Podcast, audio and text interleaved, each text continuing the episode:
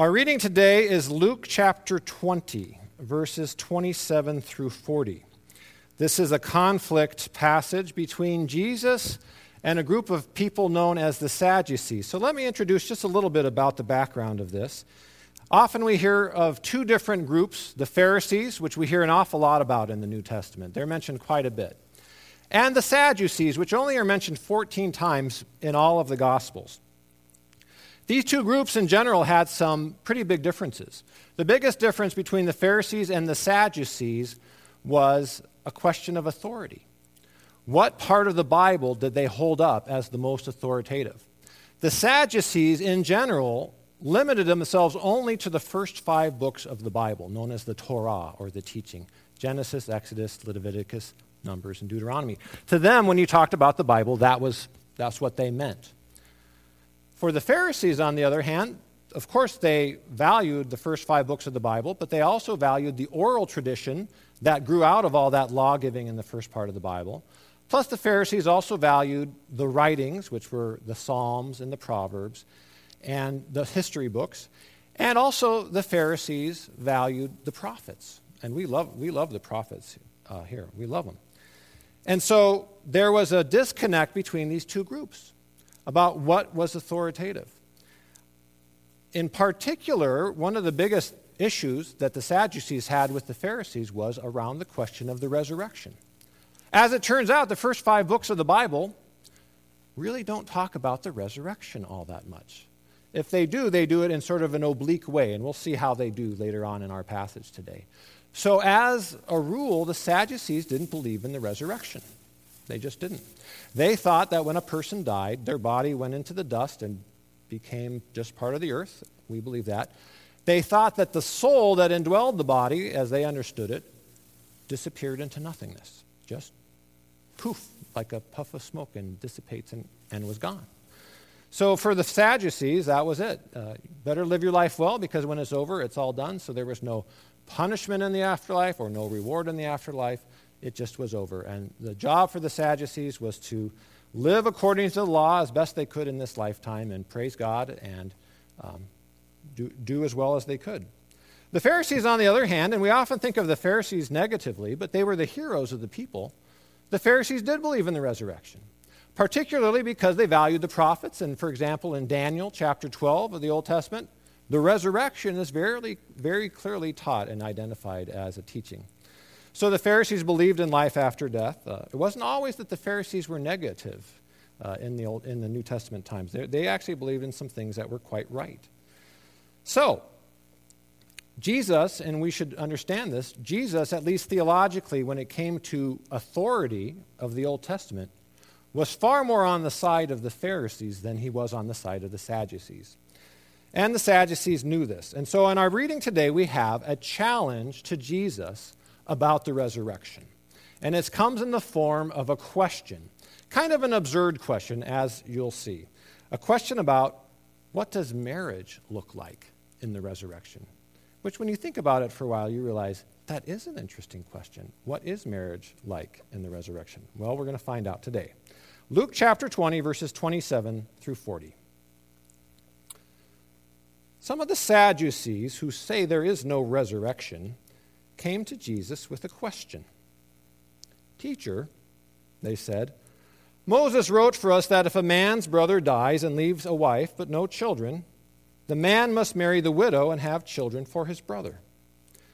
Now there were seven brothers. the first one married a woman and died childless. The second, and then the third married her. And in the same way, the seven died, leaving no children. Finally, the woman died too. Now then, at the resurrection, whose wife will she be, since the seven were married to her? Jesus replied, The people of this age marry and are given in marriage. But those who are considered worthy of taking part in that age and in the resurrection from the dead will neither marry nor be given in marriage and they can no longer die, for they are like the angels. They are God's children, since they are children of the resurrection. But in the account of the bush, even Moses showed that the dead rise. For he calls the Lord the God of Abraham and the God of Isaac and the God of Jacob. He is not the God of the dead, but of the living. For to him all are alive. Some of the teachers of the law responded, Well said, teacher.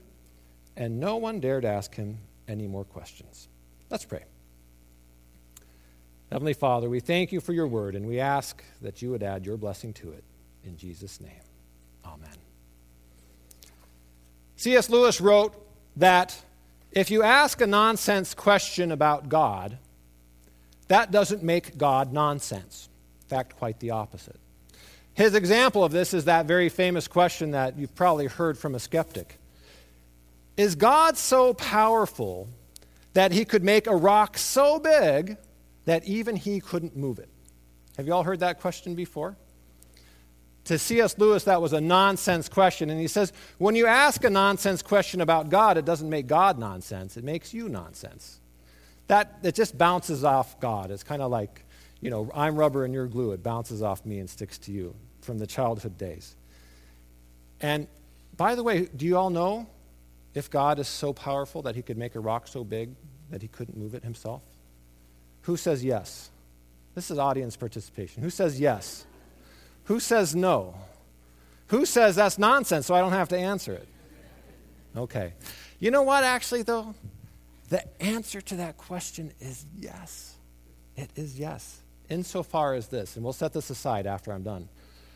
God has the unique ability to limit his own power. He does this in the incarnation when he enters the world in flesh and experiences all things that human beings do, including death. So God is actually able, by his power, to limit his own power. Take that, put it in a box, and you know we can talk about some other day. So the answer to that is yes. But generally speaking, when you ask nonsense about God, you become nonsense. That's what's happening here with these Sadducees. They have a juicy morsel that they're going to serve up to Jesus and make him look silly, and it's about the resurrection. They love the Old Testament, they love the book of Deuteronomy. In Deuteronomy chapter 25, there's a law.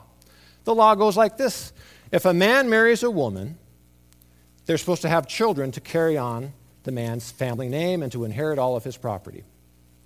If, however, he dies before they can have any children, his closest living male relative, so it would be his brother if he had brothers, is required by law. This is called the Levirate law of marriage.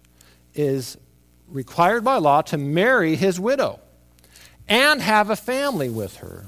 And all the children that are born of that marriage are actually the heirs of the dead man. They inherit his name and his land and so on. And by that way, a, a person's heritage is protected. It's all about protection. It's a, it's a law of protection. This law we see actually in effect in the Old Testament in at least two places. The first is the story of Judah and Tamar, which uh, is a story really that's more about greed than it is anything else. It's an interesting story, it's one worth looking up. And the other is the story about Ruth and Boaz. Boaz is the Levir, or the, the kinsman redeemer for, for Ruth. So that plays out. Now, so the Pharisees, or the, pardon me, the Sadducees, I may say Pharisee from time to time when I mean Sadducee. If I say, if I do that, just go with it, all right, because I get confused. The Sadducees came to Jesus and they quote this Old Testament law, but they put it into this absurd set of parameters. They're seven brothers. Oh, wow. And the first one marries this woman and he dies childless. So his, his next younger brother does what every young, young good brother should do. He marries her and tries to start a family with her so those children can carry on his name. But he dies before they can have children. And then the third, and then the fourth, and then by the fifth or the sixth, they're thinking this is an un, really an unlucky family. Everyone who marries her dies. I think we should move. But nonetheless, the sixth and the, finally the seventh marry her, and they all die without any children. And then she dies. And now for the fun part, for them at least. Jesus, in this resurrection that you believe in, they're all up there in heaven. Whose wife will she be? This could be really awkward. Is she going to be married to the first brother, her first husband? Is she going to be married to the last one, the one she was most recently married to? Is she going to be married to the one she loved the most? Wouldn't that be romantic? Or is she going to be married to all of them? And that would be really embarrassing to them because back then they, they didn't have a problem with the idea of a man having more than one wife, polygamy. They really didn't like the idea of a woman having more than one husband. It's called polyandry. They didn't like that idea. What would, what would the resurrection? Now, in a, in a way, they're trying to say that the resurrection is absurd or nonsense because they were able to create this nonsensical test case for the resurrection. And uh, as we'll see, as and as C.S. Lewis says, it just makes them nonsense. Here's what Jesus does he starts to answer their question. He's, he's not afraid of this challenge at all. He's ready to mix it up and to use it as an opportunity to teach both about marriage and about the resurrection. And that's what he and, and what he says. He attacks first is their assumption. Inside of their story is an assumption. And you know what happens when you assume, don't you? You know.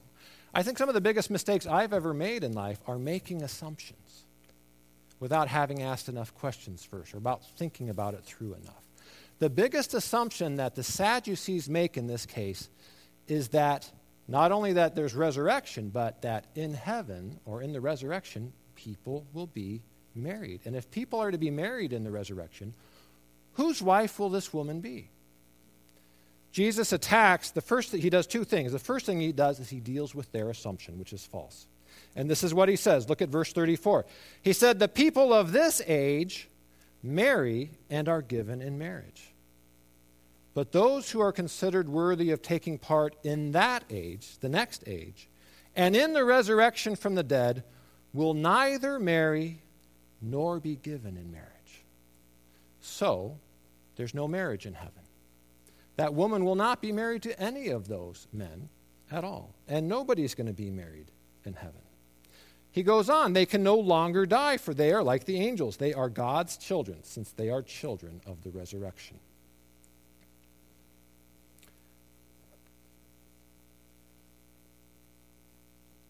I have to admit here that this is a passage of Scripture that I haven't always liked. I'm a little bit of a romantic at heart sometimes.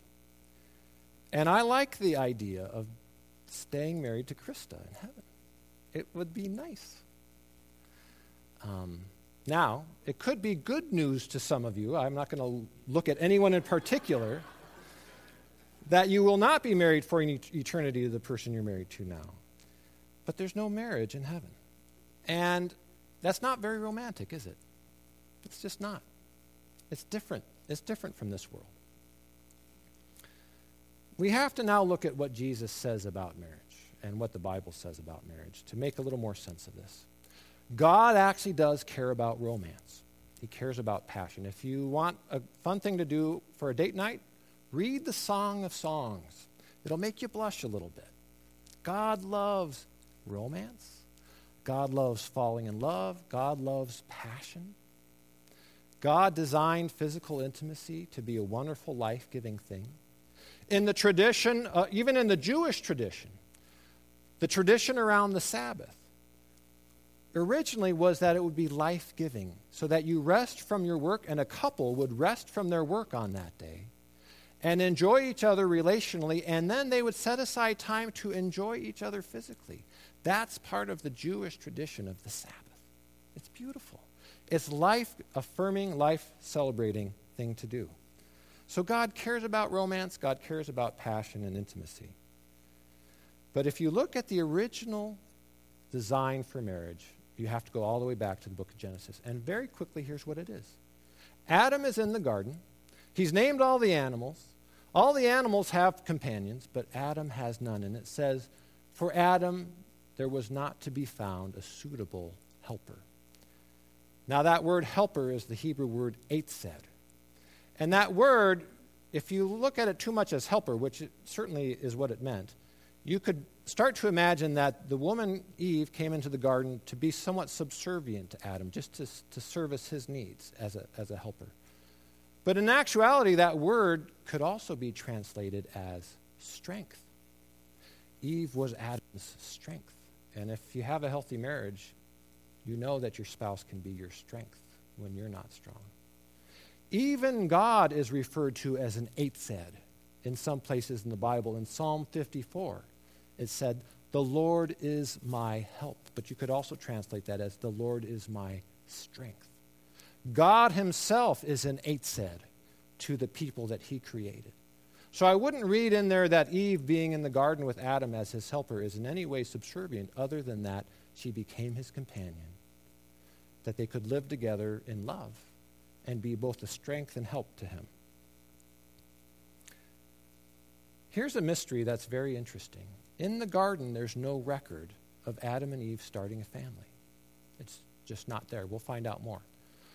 They fall, they sin against God, and they're cast out of the garden, and some curses come their way about the difficulty of life, that life is going to be hard, that their lifespan is going to be limited.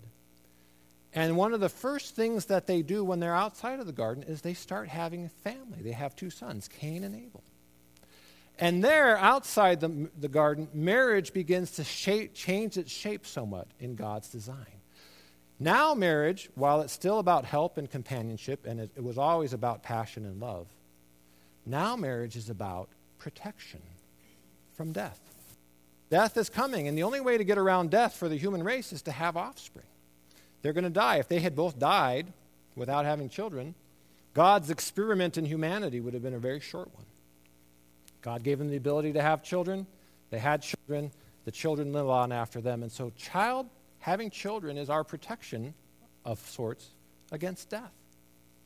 The other thing is that the world became a very dangerous and sinful place, as we understand.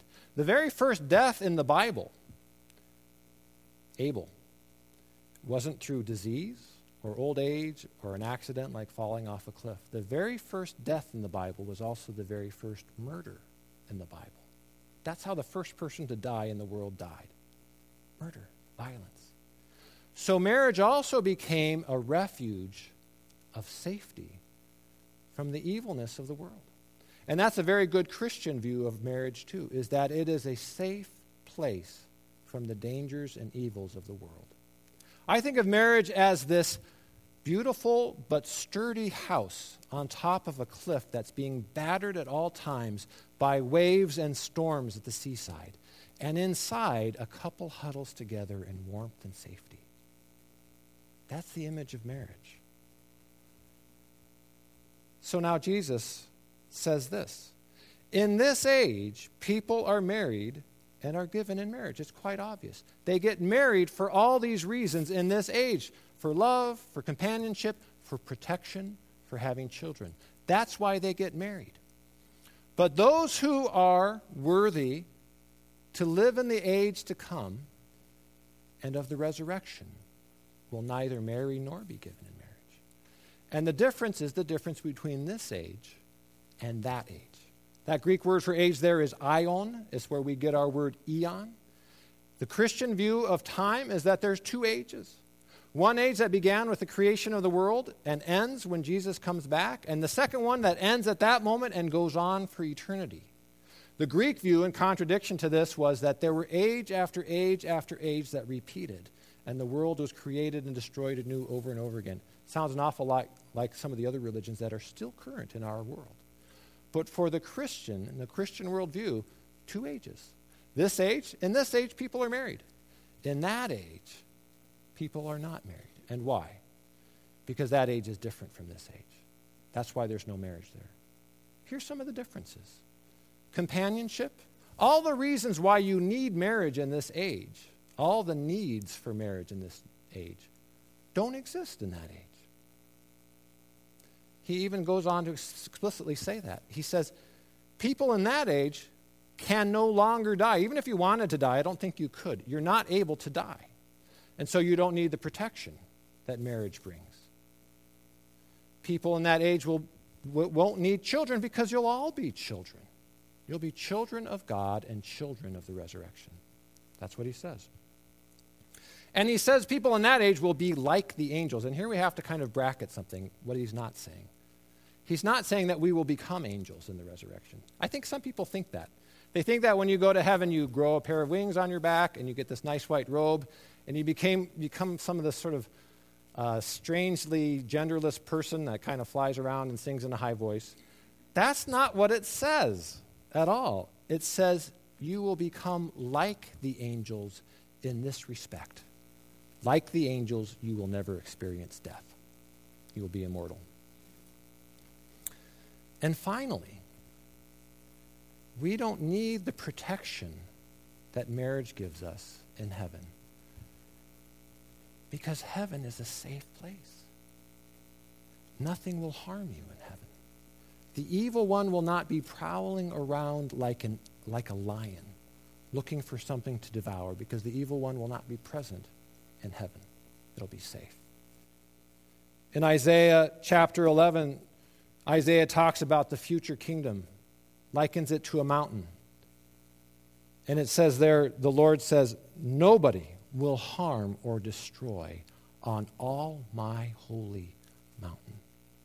Heaven is a safe place. So, to answer their question, there's no need for marriage in heaven. Set aside all the romantic or non romantic sides of that. Heaven is so much better than here that the reasons for marriage existing on earth don't exist there. So that woman won't be married to the first husband or the last, or to all seven of them, or none of them. Then they won't be married to anyone else. That's the first thing that Jesus does. Is he deals with their assumption about heaven. The second thing he does is he goes to the source, the root of authority. That's really the question that's going on here. They believe in the first five books of the Bible. They love Deuteronomy 25. So Jesus is going to quote to them from an even earlier book in the first five books. He's going to quote to them from Exodus because he knows they love Exodus too. And he tells them this story. He says, Do you remember when Moses met God in the burning bush? Don't you love that story? He says to them. And they're like, Yeah, we love that story. Do you remember how God introduced himself to Moses? God calls himself, I am the God of Abraham and the God of Jacob and the God of Isaac, and the God of Jacob. And Jesus says, because God introduces himself that way, it proves that death is not the end. And that makes sense. He says, God is the God of the living. To all things, uh, he is alive. For to him, all are alive. And this is just logic. He's using logic. If somebody, if Abraham died and his atoms went into the earth and disappeared and his soul vanished into nothingness, God could not be his God anymore. God can't be God to a nothing. God doesn't exist in relationship to nothingness. God exists in, in, relationship to things that are. That's one of the fundamental natures of God is that he's rooted and anchored in reality because he created it himself. So when God is the God of Abraham, Isaac, and Jacob, it means that Abraham, Isaac, and Jacob, even though they had a human death, are alive in God's presence in some way right now. And so that even from their book, the part of the book that they like the best, Jesus was able to prove that the resurrection was real. And so some of them who were listening said, Well, jo- well done, Jesus. And nobody else bothered uh, him with any of these silly questions anymore. I want to say two things about this. First, that this is such good news. It was an opportunity for Jesus to teach about the resurrection. We have it from Jesus himself that the resurrection is real. And it makes the story of his own resurrection all the more real. And it means that there's only two ages there's the age that you're in, and you're going to die. You're going to be in that next age, and that's going to last forever. The relationships that are, you're going to have there, both with other people and with God, I believe are going to surpass the value and intensity and fulfillment of even the most committed and loving and passionate marriage that you've ever seen on this earth. I think that's the truth. I think when we're in heaven with God and with each other, we won't worry about being married to any one particular person. We'll just be in God's presence, and that will fill us in more ways than we can even imagine now. We're not able to comprehend it. And that resurrection is a good thing, it's a good hope for us. When I was back in Minnesota earlier this week, Uh, I sat at a table for a lot of the week with another pastor who was a pastor of a Reformed church in Boise, Idaho. He's in a different denomination than us. And at the end of the, our time together, he came up to me and he said, and I think we were thinking the same thing. He said, You know, I, I'm not sure we're going to see each other again. You know, there's, there's not, I don't go to Boise a lot. Uh, he's in a different denomination, so I won't see him at any more future denominational meetings of our denomination. I'm not going to switch to his denomination. We're, we got close, but not close enough to like visit each other. Um, it's one of those in between things. He's, in, he's more than an acquaintance now, but he's not quite a lifelong friend. And we both kind of picked up on that. It was nice. And he said this. He said, I'm not probably may not see you, but we'll see you up there someday. And I was thinking the same thing. It's true. I'll see him again. That's great news. I'll see my father again. I lost him when I was 20 years old. We just had All Saints' Day. It's the time to remember those in our lives who have gone on before us. And there's many in this room who have lost somebody special. Jesus says, those who are considered worthy of taking part in that age and in the resurrection from the dead, they'll be there. They're considered worthy of the resurrection because of the work of Jesus Christ on the cross for them, to save them and claim them as his own, so that they could then truly become God's children in the resurrection. So that's good news. It's always worth reminding ourselves. And this is the last thing God's design for marriage in this age is that it would be a safe place, a place of refuge from the world. If your marriage is a safe place, is a refuge, I'm very happy for you. However, if you know that your marriage is not a safe place right now, or not a refuge from the world, or if you sense that it's tending in that direction, your pastors are willing to help you. We're here for you. In confidence, confidentiality, we'll sit down with you and we know that if you start early enough, it's very possible that even a marriage can be resurrected. Let's pray. Heavenly Father, we thank you for your word. We thank you for your beautiful design for marriage in this world. We thank you for the life that awaits us in the next age. Bless us now as we live into the reality of our hope of the resurrection in you. In Jesus' name. Amen.